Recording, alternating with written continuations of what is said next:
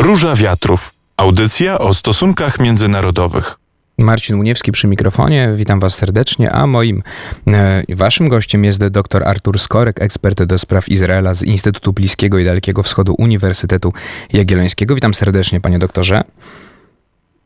Dzień dobry panu i witam także słuchaczy.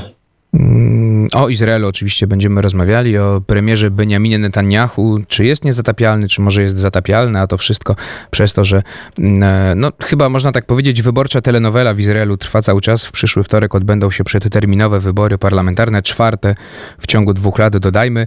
Mm, wszystko przez to, że rządzącej koalicji e, Likudu i Niebiesko-Białych nie udało się przegłosować ustawy budżetowej pod koniec zeszłego roku. Część zresztą komentatorów izraelskich twierdzi, że premier Benjamin Netanyahu. No specjalnie ten rząd wywrócił, no bo i parł do wyborów, bo nie chciał dzielić władzą, miał rządzić rotacyjnie z liderem niebiesko-białych, nie chciał tego, stąd te przedterminowe wybory.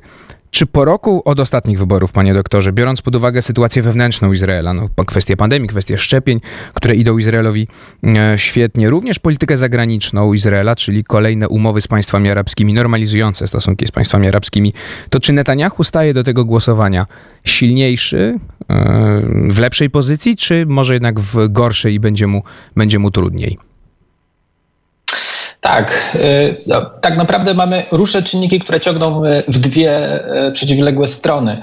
I patrząc na same sondaże, to Likud jest osłabiony i kilka mandatów najprawdopodobniej straci, ale to wszystko przez to, że rozpadł się w międzyczasie, czyli mamy nową partię, która powstała mm, spośród polityków Likudu, które uszczknęło trochę tego poparcia dla samego Likudu. Natomiast nie zmienia się to, że Likud jest najsilniejszą nadal partią i to jest w zasadzie jedna z tych nielicznych wiadomych, jeśli chodzi o wybory mm, wtorkowe, to to, że Likud wygra. Wszystkie sondaże na to wskazują. E, nie ma żadnego kandydata, który by zbliżył się do tego wyniku Likudu. No i z pewnością wynika to także z tych sukcesów, o, o których pan e, mówi i które przez cały czas próbuje podkreślać e, premier Benjamin Netanyahu. Zresztą ta ostatnia kampania wyborcza, ostatnie tygodnie kampanii wyborczej to ciągłe wizyty polityków zagranicznych w Izraelu albo rozmowy Benjamina Netanyahu z politykami z całego świata, które mają pokazać właśnie jak skutecznym i jak poważanym na arenie międzynarodowym, e, na arenie międzynarodowej politykiem jest Benjamin Netanyahu. Ostatnim takim gestem miała być wizyta w Zjednoczonych Emiratach Arabskich, która niestety dla Netanyahu nie powiodła się ze względu na blokadę przestrzeni powietrznej przez Jordanię, ale to miała być taka kropka na D pokazująca na ten przełom, którego ojcem jest Benjamin Netanyahu, czyli pojednanie z państwami arabskimi. Mm, wszystkie sondaże, tak jak pan powiedział, przedwyborcze faktycznie, kto by je nie publikował w Izraelu, pokazują, że zwycięzcą będzie partia Netanyahu, czyli Likud, w zależności od sondażu, od mediów, to albo 28%, albo 30%, albo 31%, yy, yy, przepraszam, miejsc w parlamencie zyskałby, zyskałby hmm. Likud, nie procent. Oczywiście 120 miejsc jest w Knesecie, żeby rządzić trzeba mieć 60 plus 1, no więc właśnie Likud może liczyć na 28, 30, 31, zależy od, od sondaży, no ale właśnie, za mało, żeby rządzić. I teraz pytanie, panie doktorze, na kogo potencjalnie może liczyć e, Biniamin Netanyahu? Partyjki skrajnie prawicowe już skaptował, no ale to dalej za mało. Liderzy Nowej Nadziei i naszego Domu Izraela, czyli dwóch e, prawicowych e, partii, większych partii, odmawiają. No, oficjalnie stwierdzili, że oni nie będą wchodzili do, mhm. do żadnej koalicji z Netanyahu. Na kogo może liczyć premier w, w, potem w tych rozgrywkach? No bo to, że wygra pewnie jest pewne, a pytanie, no właśnie, na kogo może liczyć, kiedy zaczną się te szachy polityczne? Tak, no to są, tutaj mamy dwa główne znaki zapytania. Jeden znak zapytania to jest w zasadzie trwały w ostatnich dwóch latach i czterech wyborach. Jak bardzo poważnie możemy traktować te wypowiedzi polityków opozycyjnych, o których pan wspomniał, czyli te, które mówią twardo, nie będziemy w rządzie Benjamina Netanyahu, ponieważ jest politykiem skorumpowanym, toczą się przeciwko niemu śledztwa i to nie jest dobra droga, droga dla Izraela. No, wiemy, że po wyborach ta optyka może się zmienić Znamy przypadek Beniego Gansa, który budował swój kapitał polityczny jako anty-Netanyahu, jako ten polityk, który rzuca wyzwanie BBM-u i nigdy w życiu nie zasiądzie w jednym rządzie z tym politykiem. Mieliśmy przywódcę lewicy Amira Pereca, który słynął ze swoich bujnych wąsów i podczas kampanii wyborczej zgolił je, twierdząc, że robi to po to, żeby ludzie widzieli jego usta, kiedy mówi, że nigdy nie zasiądzie w rządzie z premierem Benjaminem Netanyahu no, na czele. Ładny, jest obecnie tak jest obecnie ministrem gospodarki w rządzie Benjamin Netanyahu. Więc tego nie wiemy, czy, czy Nowa Nadzieja, czy prawica e, nie okażą się jednak zmienne w swoich poglądach i nie wesprą Netanyahu. Jest duże prawdopodobieństwo, że tak będzie. Drugi znak zapytania to jest e, to, kto w ogóle wejdzie do parlamentu, bo akurat to jest coś nowego, że mamy liczne partie, które gdzieś tam w okolicy tego progu wyborczego oscylują. I to są zarówno partie lewicy, centrum, partie arabskie, jak i partie prawicy. Więc tutaj nie wiemy, kto wejdzie i to być może być decydujący czynnik, który y, rozstrzygnie, czy Benjamin Netanyahu będzie mieć większość, czy nie będzie mieć większości w parlamencie. Jaką, znaczy co podczas kampanii y, podkreśla Netanyahu, bo zarzucają mu media oczywiście nieprzychylne mu, że przez y, tyle lat no, atakuje Arabów mieszkających w Izraelu, a teraz jeździ do, do społeczności arabskich, pokazuje się jako ten przyjaciel, przyjaciel Arabów, próbując wygrać, wygrać te głosy. Co jeszcze, co jeszcze robi Netanyahu w trakcie tej kampanii?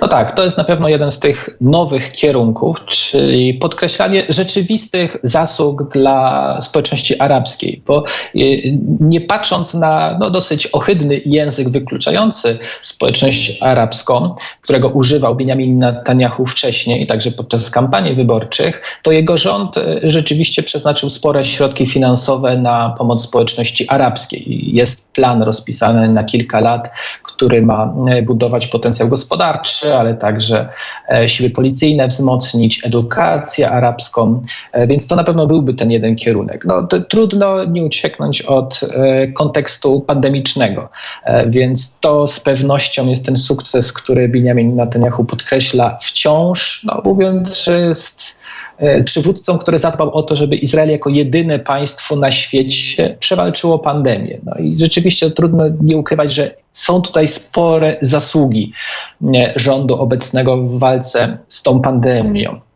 No i na pewno ten kontekst międzynarodowy, o którym e, Pan wspominał, e, czyli to pojednanie z państwami arabskimi, no ale także bliska współpraca z różnymi partnerami na całym świecie. Wydaje się, że obecnie Izrael jest w okresie mm, bezprecedensowym w historii e, państwowości izraelskiej, gdzie no coraz większa grupa państw nie ma problemów z oficjalnymi kontaktami z Izraelem. Do tego dochodzą takie sukcesy, jak choćby przeniesienie ambasady ambasady amerykańskiej do Jerozolimy. Ostatnio mieliśmy także państwo kosowskie jako pierwsze europejskie, pierwsze muzułmańskie, które otworzyło swoją ambasadę w Jerozolimie. Kilka dni temu Czechy otworzyły no, placówkę, oddział swojej ambasady w Jerozolimie, co też jest podkreślane przez Netanyahu no, jako, pod, jako oddawanie legitymacji Izraelowi do, te, do tego jego polityki międzynarodowej, którą Benjamin Netanyahu formułuje. I do rozmowy za chwilkę powrócimy w drugiej części Róży Wiatrów. Niezmiennie Marcin Łuniewski przy mikrofonie. Moim i waszym gościem jest pan dr Artur Skorek, ekspert do spraw Izraela z Instytutu Bliskiego i Dalekiego Wschodu Uniwersytetu Warszawskiego. A my rozmawiamy o Izraelu 23 marca, czyli w najbliższy wtorek wybory parlamentarne, czwarte w przeciągu dwóch lat już. Benjamin Netanyahu walczy o wzmocnienie swojej y, władzy. Ostatnio musiał rządzić rotacyjnie, rząd się rozpadł, nie, nie oddał władzy. Powiedzieliśmy, panie doktorze, o tym bloku, który mógłby próbować stworzyć Netanyahu. No, zobaczymy też po wyborach, co będzie, bo oczywiście ma pan rację, to, że politycy mówią, że nie wejdą z Netanyahów żadne konszachty, to nie znaczy, że nie wejdą i nie, nie stworzą z nim koalicji.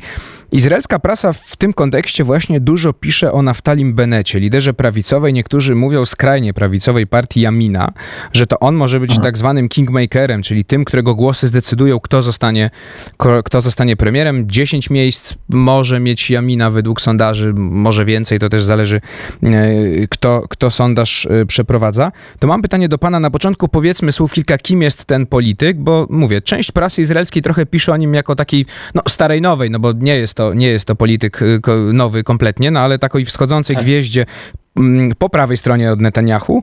Mm, no i drugie pytanie, czy on może odegrać faktycznie taką rolę tego, który zdecyduje o, o, o przyszłości tych, no, wyniku mhm. tych wyborów?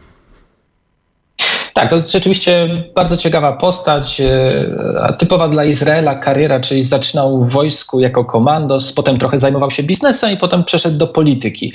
I w tej polityce zaczynał w zasadzie przy boku Benjamina Netanyahu e, jako szef jego sztabu. To było kilkanaście lat temu, ale potem wybił się na polityczną niepodległość i stał się twarzą no, takiej bardziej nowoczesnej, odmiany religijnego syjonizmu, czyli partii ortodoksyjnych, ale takich bardzo patriotycznych, proizraelskich, mm, e, przy czym w wydaniu bardziej zmodernizowanym i można powiedzieć, że stał się najważniejszą postacią dla tej nowej twarzy religijnego syjonizmu. Był już w różnych partiach. Ta obecna koalicja, której on przewodniczy, to jest koalicja, która nazywa się Jemina, czyli prawica. Jest bardziej na prawo od Likudu, ale nie jest jeszcze tym najbardziej skrajnym skrzydłem prawicy izraelskiej. Niestety tam ta gradacja posuwa się jeszcze do przodu. Mamy jeszcze jedną koalicję, która rywalizuje w wyborach, która jest no, wyraźnie już rasistowska, antymuzułmańska, też walczy ze społecznością LGBT.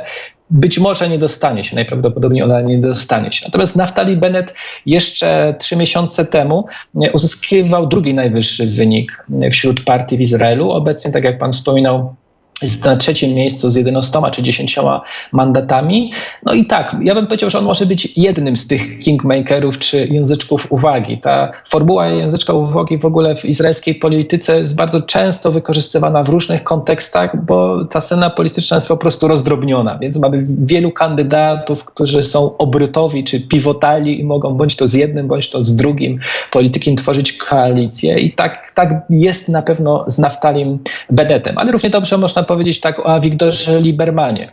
Bardzo podobna historia. Też zaczynał jako przyboczny Netanyahu, a potem stworzył własną prawicową partię, czyli Izrael Bejtenu. I, I, tak samo jak Naftali Bennett, tak jak Wiktor Lieberman widzi siebie jako tego głównego polityka prawicy izraelskiej. Jeszcze Izraelczycy tego nie dostrzegają, jeśli chodzi o sondaże, ale takie są ambicje obu polityków. Więc jeden i drugi mógłby odgrywać tę, rolę. E, przy czym Wiktor Lieberman przynajmniej w tych ostatnich trzech wyborach wyraźnie e, trzymał się tego swojego sformułowania że nie będzie z Benjaminem Netanyahu w rządzie. No, Naftali Bennett tutaj jest bardziej otwarty i, i też ma długą historię zresztą, nie tylko współpracy z Netanyahu, ale potem także koalicji nie, z Likudem, kiedy już wybił się na tą niepodległość polityczną, no. więc Mhm. Nie, proszę, proszę skończyć. Ja dodam jedną rzecz tylko, ale to proszę skończyć. Więc, więc z pewnością powinniśmy przyglądać się temu politykowi. Dodam tylko, że on też mówi, że on chce zostać premierem w ogóle. To tak a propos, że on nie poprze Netanyahu, tylko on sam chce być premierem. Mm, mm. Jak wygląda, panie doktorze, w takim razie, no czy, w ogóle, czy możemy mówić o drugim obozie, ale mm, powiedzmy tak, no też znów odwołam się do mediów izraelskich. One nazywają go blokiem tylko tak. nie Bibi. E, Bibi oczywiście zdrobniale tak. od Benjamina Netanyahu. Czy wokół kogo się skupia ten blok? Czy tam jest jakaś taka postać, chociaż trochę tak charyzmatyczna, no tego nie można Netanyahu nie przyznać, tak jak właśnie on. No, no. Benny Gantz, lider niebiesko, niebiesko-białych, były szef sztabu izraelskiego, no był taką gwiazdą, ale wydaje się, że już, już y, ona z, z, no, przeminęła. Mm, e, więc właśnie pytanie, wokół kogo skupiały się te partie, no i czy one mogą się, i, i w jakich konstelacjach one mogą się połączyć w jakąś taką koalicję?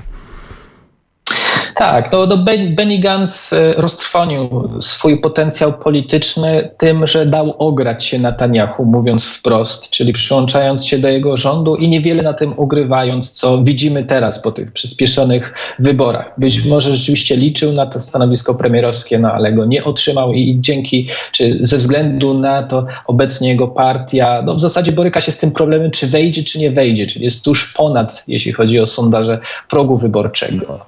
No i w związku związku z tym tym najsilniejszym politykiem antynetaniahowskim e, jest przywódca Jesh Atid, czyli pan Lapid, który był tym, który się nie sprzedał, który wszedł ramię w ramię z Benny Gantzem w poprzednich wyborach jako część tej koalicji niebiesko-biała, ale w momencie, kiedy Benny Gantz przyłączył się do rządu Netanyahu, to Jair Lapid pozostał w opozycji i pozostaje do dzisiaj i prawdopodobnie dlatego obecnie jest tym najsilniejszym politykiem opozycji. E, No, trudno właśnie mówić w przypadku tych antynetaniachowskich sił o, o, jednym bloku, no bo jest to bardzo podzielony obóz i z różnych względów. No, mamy tego centrowego Lapida z Jesh Ati, najsilniejszą partią opozycyjną, ale mamy też tą nową partię e, Nowa Nadzieja, zresztą, która się nazywa, no, która jest partią likudników, która jest partią polityków z Likudu, którym było nie po drodze z samym Benjaminem Netanyahu. No więc muszę powiedzieć, że ideologicznie oni są bardzo bliscy prawicy, a nie centrum, ani lewicy. No, z, z trzeciej jeszcze strony e, często do tego tak zwanego bloku dolicza się partie arabskie, które nie są partiami sionistycznymi, no i trudno wyobrazić sobie jakąś e, spójną współpracę pomiędzy nimi a politykami politykami właśnie takimi jak ci politycy Likudu, czy wspomniany już Avigdor Lieberman, no, który przecież jest kolejnym politykiem obozu, który sprzeciwia się Netanyahu, pozostaniu Netanyahu u władzy. No jest, można znowuż, w jego kontekście także padało słowo skrajny prawicowiec. No więc jak ten skrajny prawicowiec miałby się dogadywać e, z partiami arabskimi. No i do tego dochodzą jeszcze Partie lewicowe, które wyraźnie przeżywają głęboki kryzys, w zasadzie trudno powiedzieć, czy dostaną się one do parlamentu, czy nie dostaną się do parlamentu, bo zarówno Merec, jak i Partia Pracy w tych ostatnich e, trzech miesiącach w sondażach oscylowała właśnie wokół progu wyborczego. Więc najsilniejszy jest na pewno Lapid, natomiast czy on ma szansę na stworzenie spójnej koalicji? Wydaje się, że nie. Do rozmowy e, powrócimy, będziemy ją kontynuowali w trzeciej części Róży Wiatrów. A naszym gościem jest cały czas pan dr Artur Skorek, ekspert do spraw Izraela z Instytutu Bliskiego i Dalekiego Wschodu Uniwersytetu Jagiellońskiego. A my rozmawiamy o Izraelu, oczywiście o wyborach w Izraelu, które we wtorek się odbędą. Wybory przyspieszone. Mm, Benjamin Netanyahu oczywiście liczy na zwycięstwo. Do tej pory teoretycznie miał się dzielić władzą z Benym Gancem, z liderem drugiej partii, e, która weszła w koalicję z Likudem. No, rząd się rozpadł, bo nie uchwalono budżetu. Benjamin Netanyahu teraz dąży do tego, żeby oczywiście rządzić e, samodzielnie. Mm, dopytam pana pana, panie doktorze, jeszcze jedną rzecz. E, w prasie zachodniej pojawiły się takie artykuły, że mm, no, scena polityczna Izraela jest y, dość scementowana, bo ile mm, chociażby oczywiście w Polsce też mamy, też mamy odwieczny spór między dwoma partiami, ale pojawiają się jakieś nowe twarze Aha. w tej polityce. Często ludzie, ludzie no nie z polityki. Mieliśmy takich przykładów w ciągu ostatnich kilku lat y, dużo. No, a w Izraelu to jest tak, że oczywiście jest ten Benjamin Netanyahu, który jest najdłużej rządzącym premierem już. Pobił Dawida Ben-Guriona. I wszyscy ci politycy to są, już nawet nie mówię starzy wiekiem, tylko starzy stażem po prostu, a jeśli pojawiają się nowe partie, to to są partie często, które właśnie, tak jak pan powiedział, no rozpadają się z Likudu, rozpadają się z innych partii. Benny Gantz, no niby nowa, czy świeża krew na scenie politycznej, ani on nowy, ani on świeży, a jeszcze współpracował z Netanyahu, więc jest też w tą politykę, mówiąc nieładnie, e, umaczany. Pytanie do pana, z czego się to bierze? Ten taki jakby niski próg nowych twarzy na izraelskiej scenie politycznej. Chyba, że się pan nie zgadza z tym stwierdzeniem i, i tak nie jest. E, częściowo bym się zgodził. Znaczy, jeśli chodzi o prawicę, to rzeczywiście chyba tak jest. I, i tutaj no, powiedziałbym, że ten długi cień Benjamina Netanyahu może być główną odpowiedzią na pytanie. Znaczy, Benjamin Netanyahu dba o to, żeby żadna inna gwiazda nie wyłoniła się na prawicy i żeby to on był numerem jeden. E, I, I, przez dłuższy okres czasu udaje mu się to. Jest tutaj duży, bardzo skutecznym politykiem. Zresztą w ten sposób można także wytłumaczyć, skąd w ogóle biorą się takie partie jak partia Wiktora Libermana czy Naftalego Beneta, no bo nie znaleźli oni swojego miejsca przy boku Netanyahu, bo Netanyahu chciał być jedyną gwiazdą, więc jeśli oni chcieli być gwiazdami, to musieli założyć własne partie, no ale widać, że nie są skuteczni, tak jak Netanyahu w um, odwoływaniu się do elektoratu prawicy. No, jeśli chodzi o centrum, mieliśmy nową twarz dla polityki, czyli Beniego Gantza. No, jak się okazało, znowuż, no, był on nowy w polityce, był on o tyle obytą No tak, a z drugiej twarzą, strony ta twarz, no właśnie, mhm. to, to do tego chciałem dopytać, że ta twarz jednak była opatrzona, tak, no powiedzmy, jednak głównodowodzący sił izraelskich, więc człowiek, człowiek też już, e, no, no znany, tak, na scenie politycznej też był, był znany, no i na tym też zbudował swój kapitał, że był kojarzony właśnie nie z polityką, tylko z armią izraelską, z patriotyzmem y, izraelskim, no ale najwyraźniej nie odnalazł się jako młody w polityce. Może nie młody wiekiem, może nie młody w debacie publicznej, ale młody w polityce, e, nieopierzony mm, polityk Benny Gantz, zderzony z tym doświadczeniem Netanyahu, y, nie wytrzymał A natomiast lewica boryka się z innym jeszcze problemem, znaczy tam jest coraz e, więcej nowych twarzy i nic z tego nie wynika. Jeśli byśmy prześledzili ten okres dziesięciolatki, no już dwunastolatki e, rządów Benjamina Netanyahu, to przywódcy Partii Pracy e, zmieniali się co, co półtora roku. Tam chyba już siedmiu było w międzyczasie. No tylko to są nowe twarze, czasami przychodzą spoza polityki, czasami przychodzą z innej partii politycznej, a czasami są zupełnie świeżymi e, twarzami, ale to nie są osoby, które, za którymi ciągną się wyborcy. I być może odpowiedzią na to pytanie, dlaczego tutaj sytuacja wygląda inaczej, no to jest kryzys w ogóle ideologii lewicowej w Izraelu i tożsamości lewicowych w Izraelu podobna ta scena izraelska trochę do naszej, widzę pewne analogie. Mm. To tak na marginesie. Panie doktorze, to na zakończenie, nie wróżmy z fusów oczywiście, bo, bo wiem, że analitycy nie lubią, jakich się pyta, kto wygra, no bo wszystko się może zdarzyć, ale gdyby pan miał oceniać, to kto ma większe szanse, y, jednak znowu zobaczymy Benjamina Netanyahu i potwierdzi się ta jego, jedna z jego ksywek, czyli niezatapialny, jaką już od kilku lat ma, czy jednak może być niespodzianka? Myśli pan, że, że jednak zdarzy się jakaś niespodzianka, czy będzie, będzie mówiąc, mówiąc e, no, kolokwialnie po staremu? Tak, znaczy większe szanse chyba są jednak utrzymania się e, obecnej sytuacji, czyli przewagi Benjamina Netanyahu i jego sojuszników i bądź to trzymania się klinczu politycznego i przyspieszonych, kolejnych przyspieszonych wyborów, albo jednak utkania jakiejś koalicji z tych przelicznych partyjek, które są gdzieś tam obok Likudu. Nie wiadomo, czy będą chciały, czy nie będą chciały, ale ze względu na to, że one są liczne, no to Netanyahu może je rozgrywać między sobą. I jest to bardziej prawdopodobne, prawdopodobne, że uda się uszczknąć z tych opozycyjnych partii jakiegoś sojusznika, niż to, że wszystkie te opozycyjne partie, jak jeden mąż, poprą jakiegoś polityka, który będzie odpowiednim politykiem i dla partii arabskich, i dla partii lewicy, i dla partii centrum, i dla partii postlikudowych. I znów pewna analogia, zachowując proporcje a propos rozdrobnienia e, opozycji, czy takiej niemożności wybrania jednego jakiegoś przedstawiciela. Hmm. Kropkę stawiamy. Dr Artur Skorek, ekspert do spraw Izraela, Instytut Bliskiego i Dalekiego Wschodu, Uniwersytet Jagielloński był moim i waszym gościem. Bardzo dziękuję panie doktorze za rozmowę. Serdecznie dziękuję. Wybory w Izraelu 23 sierpnia, e, czyli już we wtorek. Zobaczymy. No, oczywiście wyniki będą, ale zaczną się te targi koalicyjne. Zobaczymy, jak to ostatecznie będzie. Niewykluczone, że będą kolejne wybory i znowu się y, spotkamy w tym temacie. Ja się nazywam Marcin Uniewski, to była Róża Wiatrów, a my się słyszymy w środę za tydzień.